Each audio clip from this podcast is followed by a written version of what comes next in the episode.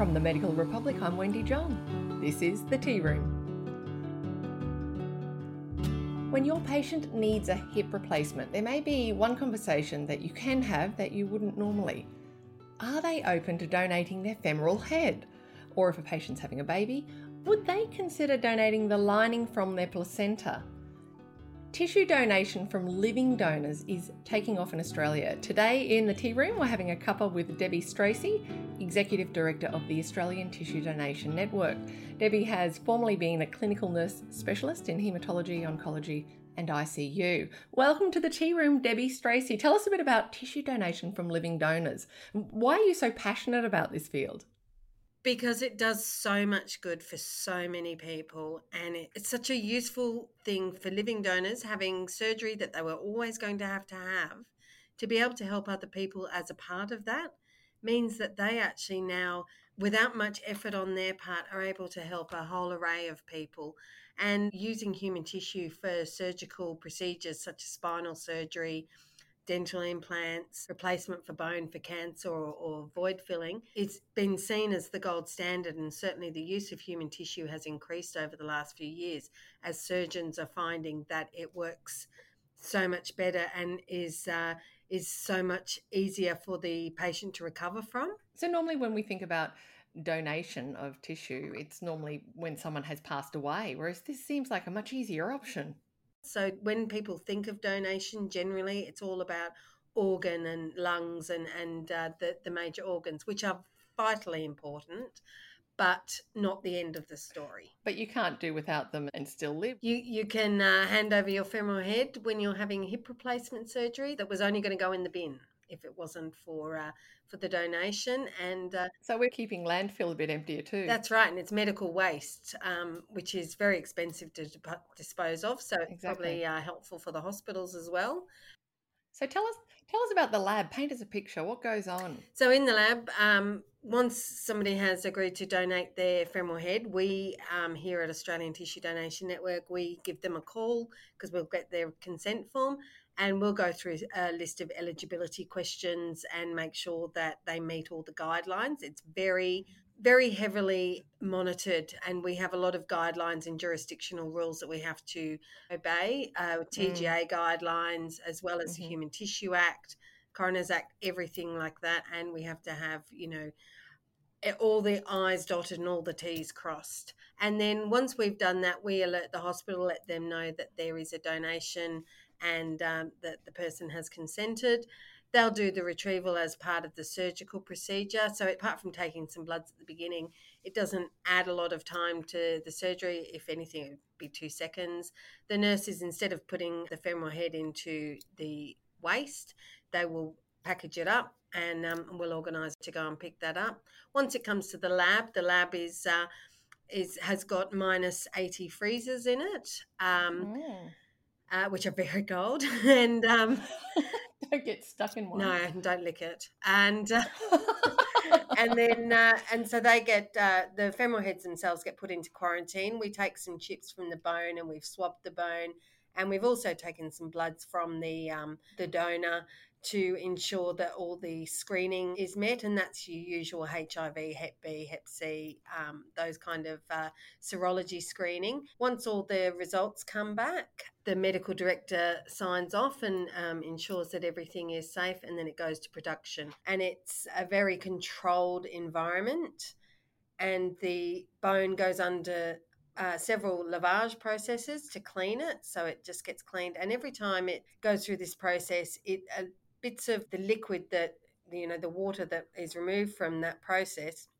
is sent off to the lab as well to ensure that there's no the bioburdens on the bone are reducing. It gets um, crushed up and made into a product called Crunch, which um, well, and that is that sounds that sounds it's onomatopoeia really well and it's morselized bone and it can be morselized into different sizes depending on the end use of the allograft um, so certainly, if it's for dental, then it will be a much finer um, morselization process than if it's for, say, orthopedic. And the great thing is, it will actually, once implanted, it will actually encourage bone to grow because it will alert the body that there's unhealed bone there and the body will send the right cells. And within uh, six to 12 months, that bone will be the patient's own again. So it means that if they do have to have a revision, because previously, obviously, um, different synthetic material had been used, and uh, that would set hard like cement. And so, if they had to have a revision, it was very difficult for the surgeons to be able to get back into that space. Or if there was an infection or something like that, it, was uh, quite a, a difficult situation. And this is mm. why now human bone is seen to be, you know, the gold standard because uh, it certainly allows for better healing. And at once upon a time, they did recognize that uh, human bone was the gold standard. However, they would take it from the patient in surgery. So that meant longer surgery times. The patient was under anesthetic for twice as long. The poor patient now had two sites that had longer uh, recovery. So it's a longer recovery. And as a nurse, I can tell you it's always going to be the donor site that will get the infection. I don't know why. It's mm. just the way it is. And um, and it was always um, you know problematic. What is allograft? So allograft is donated human tissue that has been ground down into a certain well any any donated human tissue. So it might not be ground down it might be mm. could be a cornea could be skin could be any donated tissue. Placenta. so placenta so we also have a living um, obviously living uh, placental donation program. And for that we're wanting the uh, innermost lining of the placenta which is called the amnion. And it's a very thin sort of looks like cling wrap i guess membrane that protects the fluid and the baby when it's uh, in situ. And once it's removed, it makes a fabulous dressing, and it's used a lot for ocular treatments. And they make little patches that uh, can repair corneas, and it's fabulous for um, venous leg ulcers, diabetic ulcers, and things like that. So it's Remarkable. used worldwide for dressings. It's also used intraoperatively in Europe um, I was fortunate enough to go to a conference several years ago, and the uses for it within surgical procedures such as wrapping tendons and anastomosis when you're having bowel surgery and you've got to sort of basically sew the bowel back together because you've cut a piece out. Being able to wrap it around the anastomosis means that it reduces the risk of adhesions, which is where extra skin grows, like in endometriosis, where it sticks to then other organs and mm. um, and linings. Do you have a risk of the body rejecting the allograft? No, it's not like with organs or bone marrow. With bone, it's clean. There's no lipids. There's uh, no blood. There's no um, nothing on it. So it's just bone cells, and there's no rejection. So it doesn't have to be typed or anything like that. And the same with skin and amnion. And that is what makes it so brilliant because it's acellular, so it doesn't have living cells in it, because that certainly makes it more universally usable because people can donate regardless of what blood type or anything else they are, and people can receive it regardless of what blood type or anything else they are. Mm. So it is it is very good. Tissue donation in Australia isn't a new thing, but the demand is growing hugely. Why is that? Because surgeons have realised that it is actually getting them really good results and they're reducing surgical times. And one of the the synthetics that they used to use for a lot of these procedures is no longer available. So obviously they're now using bone instead and realizing that's really good. And, and the, the demand is coming from the surgeons. So give us a quick list of all the tissues that come through the tissue donation network. So you mentioned femoral bone femoral head. So femoral heads placental tissue skin and musculoskeletal tissue, tendons, ligaments. That's what we concentrate mm. on. The New South Wales Health also does eyes, they're part of the eye bank. Right. So, what doctors are involved in the supply chain? Obviously, surgeons. Yep. So orthopedic surgeons, obstetricians, and they're the main people who are part of the supply chain. In terms of deceased donors, that is part of the referral when somebody dies in hospital. The referral will come through to New South Wales Health and they will organise um, a retrieval if the person meets the eligibility criteria. And then, in terms of once the allograft has been made, then your spinal surgeons, your craniofacial surgeons, your dental surgeons really the list is endless. Mm.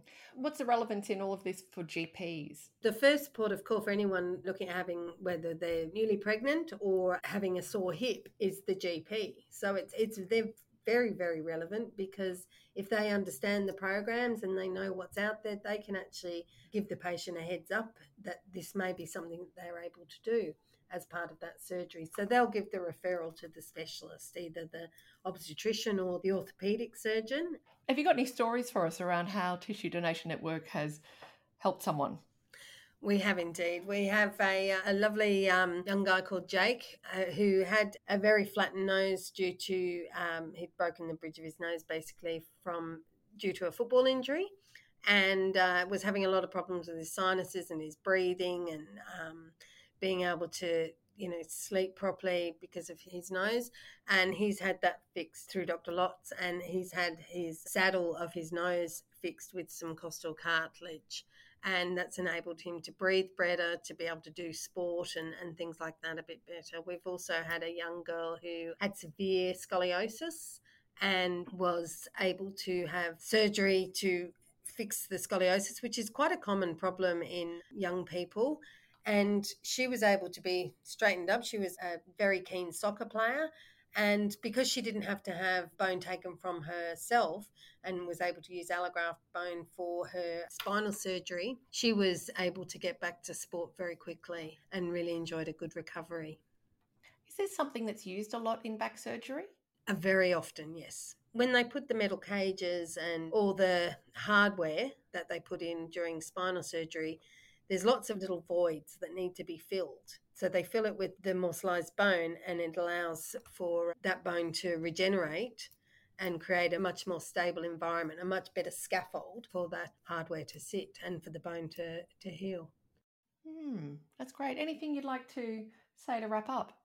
What I would like to say is that we are having our first ever opportunities to have an iron tissue uh, awareness week with Donate Life, and uh, we work very closely with Donate Life. And if people are keen to know more about donation, hop onto their website or our website.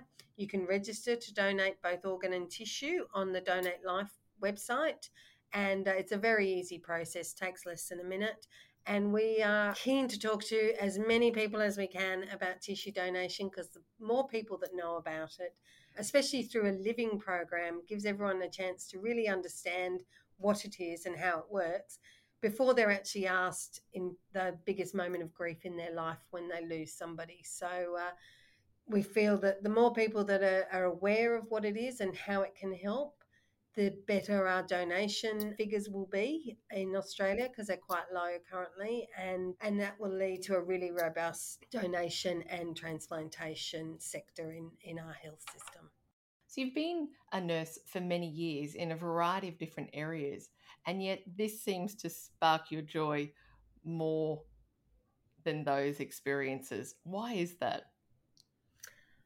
I think because it's something I can do and achieve that is positive, that will change people's lives. Organ donation, very rightly, is very front of mind because it saves people's lives. But when you can help people play the sport they want to play, especially when they're only 15 and 20, um, when you're able to, to really improve people's lives drastically, it's a really, really good thing to do. And really, for Australians, having a robust donation and transplantation sector means that if the worst thing happens to us, there is hope. And that's what we can offer. Thank you very much, Deb Stracey. Appreciate your time. Thank you so much for your time, Wendy. It's lovely to talk to you.